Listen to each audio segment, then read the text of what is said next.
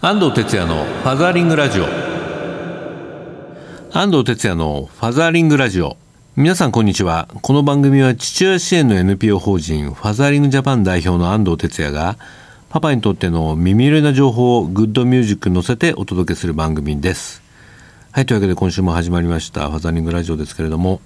えー、もう3月もね、えー、下旬になりました。この時期あの街よく見てるとね引っ越しの車が走ってますよね。えー、パパにとってあの転勤とかがねあのある時期なんですけれども、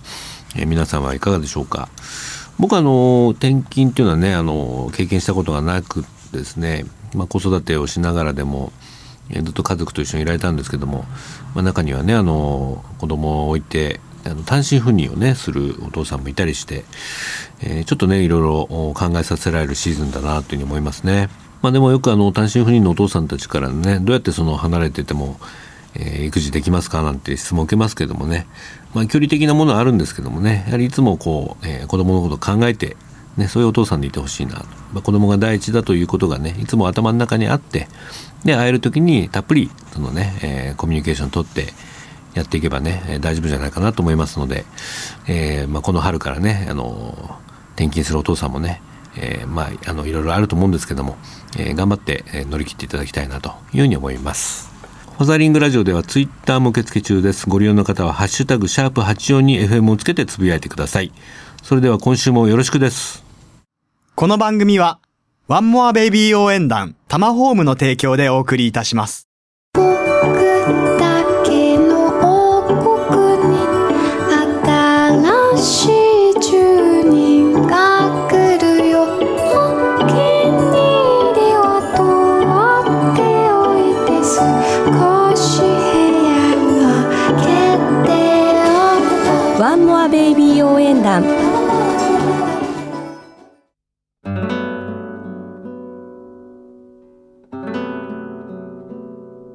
ファザーリングラジオ FM 西東京からお届けしています。ここからのコーナーは子育てに関するニュースなどパパたちに必要な最新トピックスを紹介するコーナーです、えー、今日はですねスタジオに地元西東京市で、えー、パパクラブ西東京市パパクラブというですね、えー、パパサークルの立ち上げてリーダーを務める田崎義則さんに来ていただきました。こんにちは。こんにちは、はい、よろしくお願いしますえー、田崎パパはですねあのファダリンジャパンのメンバーでもあるんですけれども、はい。まあ、あの我々ファダリンジャパンはあの、まあ、社会的に、まあ、オールジャパンでやってるんですけれども、まあ、地域でもねこうパパとして、えー、活躍しようということであの、まあ、イケメンなんて言葉もありますけどこのパパサークルっていうのはたくさんできてるんですけど、まあ、いち早く西東京市でもこのパパクラブ作りましたけどもこれいつからやってるんですよ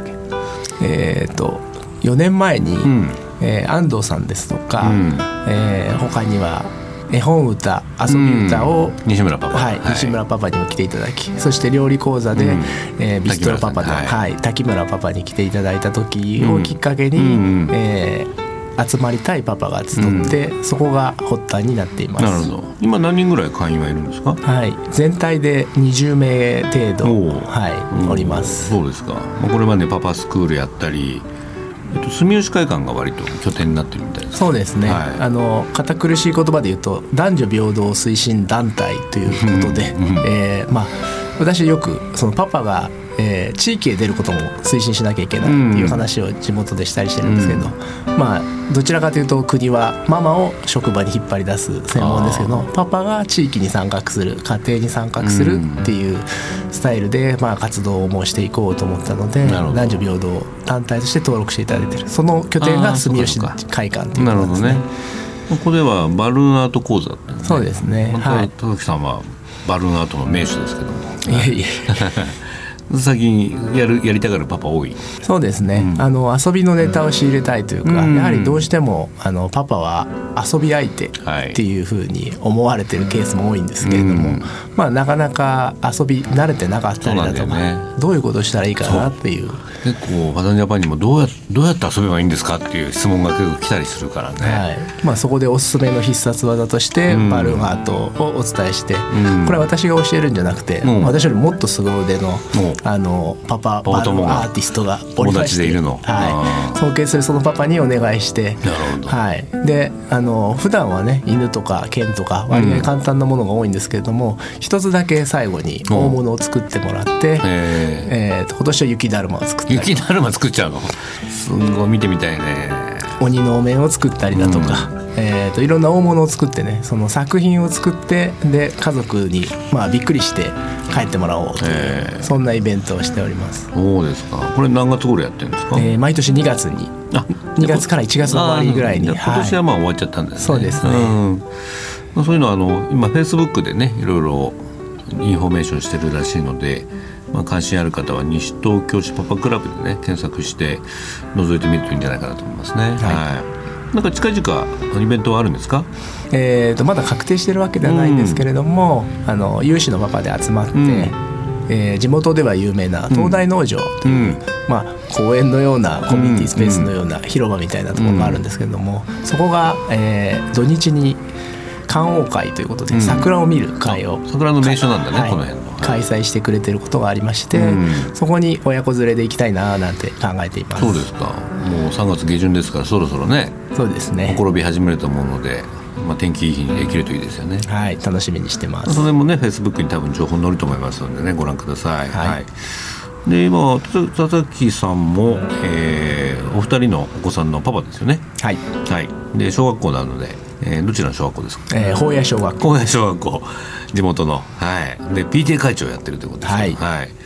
まあファザリンジャパンであのメンズ PTA なんていうねプロジェクトもありますけど PTA 会長は今何年目でしたっけ？えー今年度もうすぐ終わりの今年度が2年目うん。です、はい。もう2年やったんだ。はい、2年、うん。フルシーズン2年間あこれでこれで終わりえー来年も立候補してまして無事総会をパスすれば3年目っていうことになります。あすごいですね。3年間も。何か今課題はあります？えっと今年度は140周年ということで、ちょっと周年行事が。あのまあ、PTA をやったことがある人は分かると思うんですけれどもいろいろ大変なことがありまして、それがまあ2年目としてまあやるきっかけ、ん。うん。来年度は近くの小学校が統廃合されるので、そこの受け入れをまあ万全にしたいと思いましてそれもあるんだね。はい、3年目立候補しました。そうですか。まあそうは言ってもね会社員もやってますからね。そうですね、ワークライフバランスがねやっぱり大事になってきますね、でもこの本当に西東京市パパクラブのこの活動ねあの結構先駆的なんであの僕も注目してしてますしあの全国に今パパサークルがいっぱいできてるんでねなんかそのフロントランナーとして頑張ってもらいたいなと思いますんで、はい。ね、他の活動も見させていただきながら、そうだね。いいところは取りながら、はい、ね楽しくやっていきたいと思いはい、ます。というわけで今日のインフォメーションコーナーは地元西東京市で、えー西東京市パパクラブをね立ち上げたリーダーの田崎義則さんに来てもらいました。どうもありがとうございました。ありがとうございました。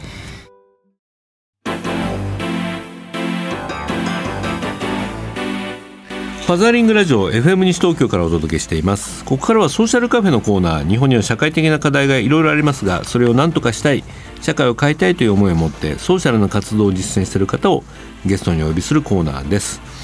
え今日のゲストは、えー少子化問題の解決を目指す一般財団法人ワンモアベイビー応援団の専務理事秋山海さんです秋山さんこんにちはこんにちは。よろしくお願いします。よろしくお願いします。えーこのワンモアベビーってね、はい。えー応援団、はい。えー以前からまあ活動されてますけども、はい。えー今回一般財団法人されたということなんですけども、はい。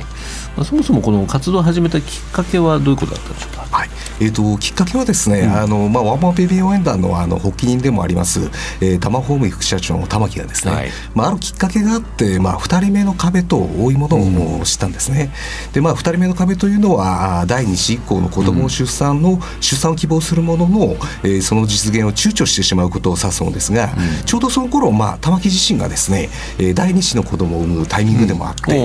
はいうんで非常にこの問題について関心を持ってました、でまあいろいろ社内でですね、まあ、子育て中の社員ですとか、えー子育てが終わった社員だとかそういったのをちょっと集めてですね、まあ、いろいろ話し合ってみたんですが、まあもっともっとちょっとこの問題について深く知りたいということで独自調査を行ったんですね。でその結果がですね既婚者のえー76.7%が、えー子供は2人以上が理想であると、こういうふうに答えていらっしゃる中で、なんとですね81.8%の人が2人目の壁を感じると、答えてえーいらっしゃいましたでまあ、このあの日本の人口減少社会においてですね、うん。まあ、子供をこれ以上欲しくないというのであれば、まあ、ともかく、うん、まあ、欲しいのにも産めないというのは、まあ、大きな問題だよねと、はい、いうことになりまして、まあ、その問題を解決するために、まあ、一役何か担えないかということで、うん、まあ、ワンモアベビー応援団を立ち上げました。でまあ、あと住宅を提供している会社っていうのもありまして、えー、まあ、家族のまあ憩いの場を提供しているということで、まあ、もう一人欲しいと思っている方々を応援するっていうのは非常に大切だよねという思いもございます。なるほどね、はい、タマホームさんの、まあ、CSR としてまあやってたんだけれども、はい。まあ、その日本も少子化問題が言われてきて、はい。まあ、この少子化問題っていろいろあるんですけど、まあ、2人目の壁みたいのが、はい、ちょっとそこにスポット当ててやってこられたってことですよね。はい、そうですね。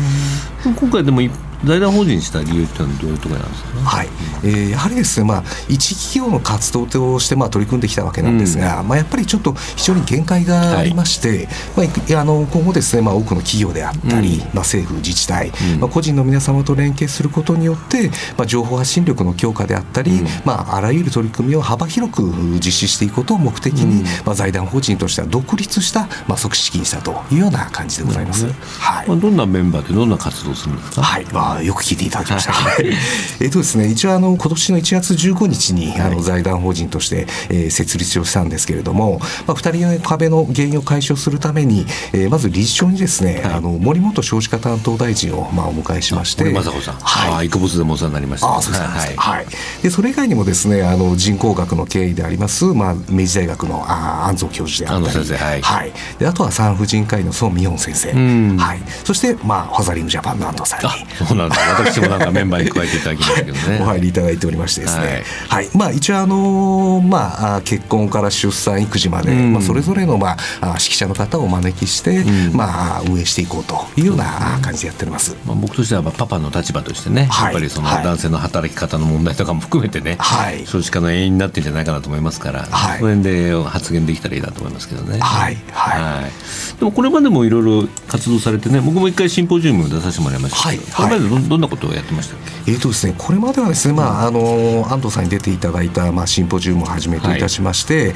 あのまあ、日々の活動としては、まあ、ホームページや、うん、あのフェイスブックを使って、まあ、家族とかですね兄弟っていいよねって感じていただけるような、まあ、写真を投稿したりだとか、あとは、まあ、ワンマーベビー応援団オリジナルの、えーまあ、工作だとか、うん、えー、料理を紹介したりしています。でそれ以外にもですねあの子育て世代に寛容な社会を構築することを目的として、うん、あの独自でこれ OK ゾーン調査っていうのをやったんですけれども、まあ、この調査どういうものかと言いますと子育て世代のご家族の意識と、子育てをしていないご家族の意識の差をこう浮き彫りにした調査です。で例えばですね、うん、あの子供が異性の音声に入入っていいのは音声に入っていいのは何歳までかとか、はい、子連れでこれ悩むんですよ結構、ね、そうですよね、うん、女の子いたんでね、はい、ああそうですかちなみに安藤さん何歳ぐらいだと思いますか？どうでしょう。今なんか3年生ぐらいまでなんじゃないかな。ああ9歳とかあそうですか、うん、結構高め。高めですはい、うん、一応ですね結果としては子育て世代で5.4歳、はい、でそれ以外の世帯では5.7歳であまりちょっとここに差がなかったんですね。はい、で参考で言いますと東京都の公衆浴場浴場条例で言いますと9歳まで、うん、で京都なんかだと6歳まで。京都は6歳はい。厳しいんですはいはい。そうですはいっていうのはまあなんでちょっと条例よりも低めで回答がされておりますですね。ねはい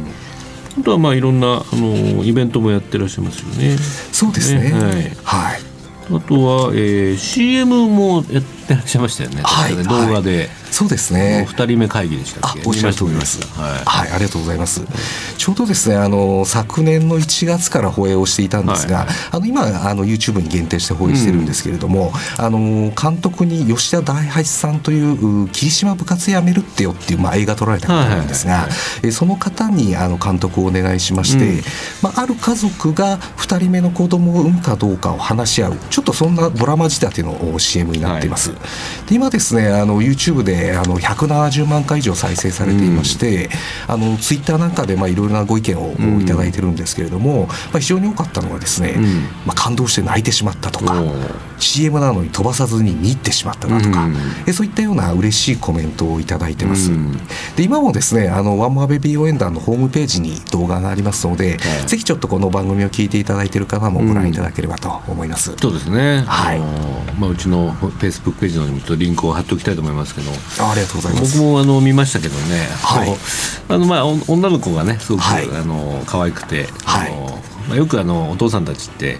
あの子供に言われるとねやっぱはい。り2人目とか、はい欲しいなって思ったりするケースは多いみたいですね。はい。そうみたいですね。まあ、でもそのママ的にはねはい。もうちょっとその育児家事シェアしてくれないとはい。私ばかりがまたね辛い思いするんで困るわっていう話もよくママたちから聞くので、はい。はい。はい。でもそれも別にねパパは悪気があってあの別にやらないわけでもなく、やっはいぱこう仕事の働きすぎとかがあってね時間がまあ取れないし、はい。まあ、そもそもその、えー価値観がまあちょっと古くてですね、はい。えーまあ、女性がやるもんじゃないのって思ってる人もまだ多いので、はいまあ、はいその辺はファザリンジャパン的にはねあの、はなんとかこう修正してあのパパたちの OS を入れ替える作業を今やってるんですけどね。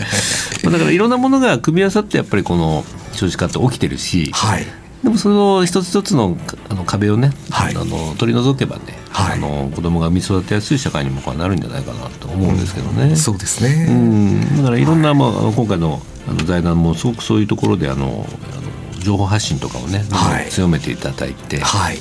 その機運を作っていくというかそうですね。んそうなっていけばいいし、まあ、それにこう、い、ろんな経済政策とか、はい。ね、その子育て支援とかがうはいこう絡んでいけばね、はい。いいかなって思うんですけど。そうですね、はい。まあ、今後はどういう、あの活動の予定あるんですか？はい、今後はですね、まああのこれまで行ってきました、まあ、シンポジウムの開催だとか、はいはい。まあ、ホームページ、フェイスブックを、まあ、中心とした情報発信というのは継続して行っていくんですけれども、うん。まあ、それ以外にもですねあの、まあ、先ほど申し上げたオリジナルの企画、まあ、工作の企画ですね、えーその今週の作ろうのワークショップなんかを、うん。まあ、ショッピングモールなんかで行っていく予定ですのへで、はい。あの見ていただいた方いらっしゃった場合は、ぜひご参加いただければと。いろんなものはい。作るんですよね。そうですそうです。見ました見ました。あありがとうございます。ね、はい。あれをこうちょっとイベント化するようなことも。そうですね。いいですはい。ね。じゃあ親子で参加できたりもするわけですよね。そうですねあの本当に身近にあるですねこう、うん家庭では放っておくとゴミになってしまうようなものを活用して、うんえー楽しめるような工作になってますので、うんはい、非常に手軽だと思います。工作とかお父さんハマったりするんでね。ぜひねあの、はリスナーの皆さんもお近くでやるときはね行ってみたらどうかなと思いますけどね。はい、ぜひよろしくお願いします。そうですか？秋山さんもお父さんでしたよね。そうですね。うん。はい。今何歳ですか？今ですねあの長男が中学1年生、うん。はい。で反抗期だ。そうです。始まってます。で次男がですねあの幼稚園の年長で、えーありましてもうすぐ卒園なんですね。あそうですか。はい。小学校ですねまたね。そうですね。うん。はいまあだいぶ手離れ感はね出てくるんですけどね。そうですまあ逆ねに思春期は大変ですから、はいはい。うちも散々な目に遭ってるんで。まあその辺何か情報共有してね、はい。うまく乗り切っていただきたいなと思いますしね、はいはい。でも子育て楽しいでしょやっぱり。ですね。ね。はい。だから玉本さん今本社はね、はい。6時半退社に今なってるってそうですね。あの、ねまあ、基本6時なんですけど6時でしたっけはい、どんなに遅くとも6時半までには、あのオフィスを出ましょう出ると、はい。い、うことになってるんでね、はい。ワークライフバランスも進んでる企業が、はい。まあ、こういったあの少子化対策をやってるっていうのは非常に理にかなってるなと僕は思うので、はい、はい。そうですね、はい。まあ、今回ね僕もアサインさせていただいたんで、はい。あのまあ、できる限りいろいろはい。協力していきたいなと思ってますんで、はい。これからもよろしくお願いします。ぜひよろしくお願いします。はい、というわけで今日のソーシャルカフェゲストは、えー一般財団法人ワンモアベイビー応援団の専務理事秋山開さんでした。どうも秋山さんありがとうございました。どうもありがとうございました。来週のソーシャルカフェゲストは子宮頸がん等の予防活動を展開する NPO 法人シンクパール代表の難波美智代さんです。こちらもどうぞお楽しみに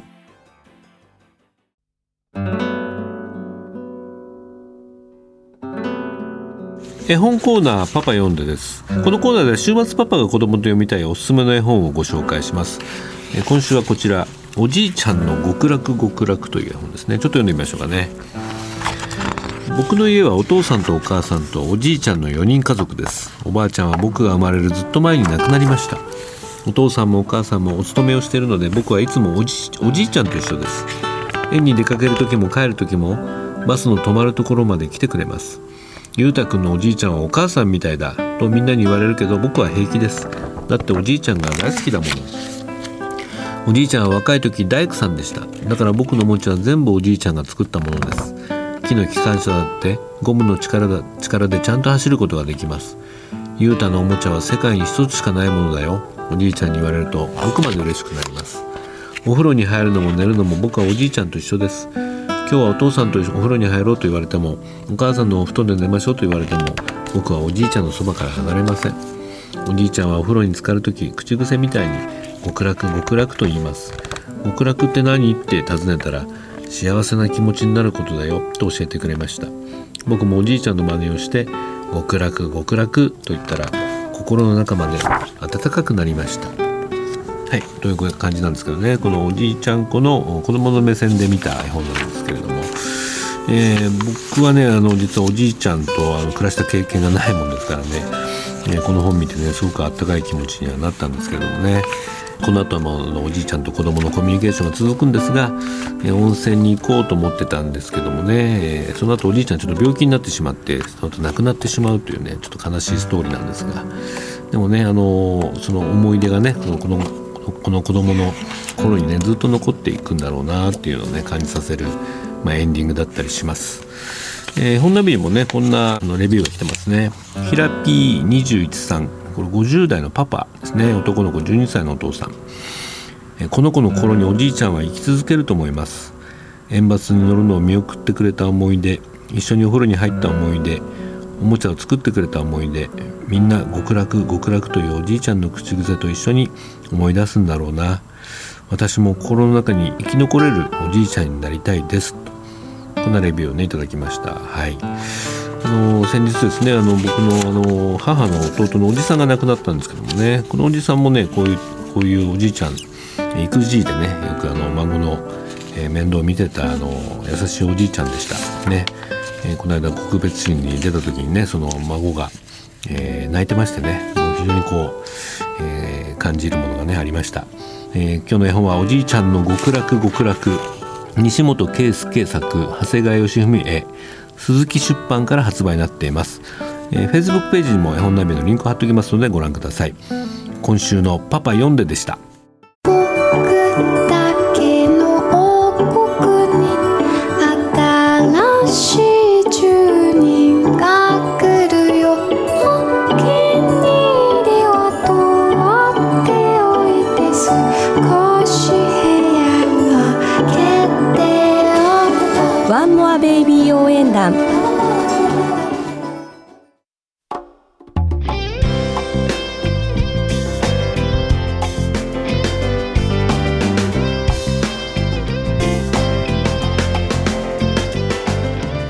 ザリングラジオそろそろお別れの時間になりました、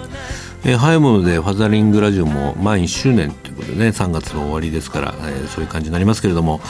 えー、4月からはですねもう一つあの僕番組を担当することになりましたタイガーラジオという番組で、えー、社会的用語ですね、まあ、僕がやってるタイガーマスキンの,、まあ、あの事業である、えー、この児童養護施設の子どもたちの支援、まあ、社会的用語にテーマを絞った多分日本初のラジオ番組だと思うんですけれどもこれが4月からスタートします、えー、放送は毎月第4日曜日の、えー、14時から15時の60分番組えー、パーソナリティはですね、えー、僕ともう一人ハゼンラジオのゲストにも出ていただいた NPO 法人スリーキーズの代表の森山孝也さんとダブルキャストでお届けしたいと思います。えー、番組のコンセプトはですね、まあ、やっぱり知ってるようで皆さんまだあんまり知らない社会的用語の現状とか、まあ、課題について分かりやすい言葉でこれもねあの音楽に乗せてお伝えしたいなと思ってますし、まあ、児童福祉分野のいろんなトピックスもありますので、まあ、こちらもお届けしたいそれから、えー、施設の子どもたちとかあるいは施設の関係者ですね職員の皆さんのお便りやメッセージなんかも紹介していきたいなというふうに思っています。第1回目の放送は4月26日日曜日の14時からでゲストは NPO 法人フェアスタートサポート代表の長岡哲平さんが来てくれることになっています。こちらもねぜひファザリングラジオと一緒にお楽しみください。タイガーラジオ4月26日からスタートです、えー、ファザリングラジオではリスナーの皆さんからのリクエストやメッセージを受け付け中です。FM 西東京のホームページからリクエストメッセージのバナーをクリックして必要事項を入力して送信ください。E メールをご利用の方はメールアドレス egao 笑顔数字で842アットマークwest ハイフン tokyo .co.jp です、えー、ファザリングラジオも、えー、4月からまた心機一転頑張りたいと思います。お相手は安藤哲也でした。パパの皆さんまた来週までキーポンファザーリング。バイバイ。この番組はワンモアベイビー応援団タマホームの提供でお送りいたしました。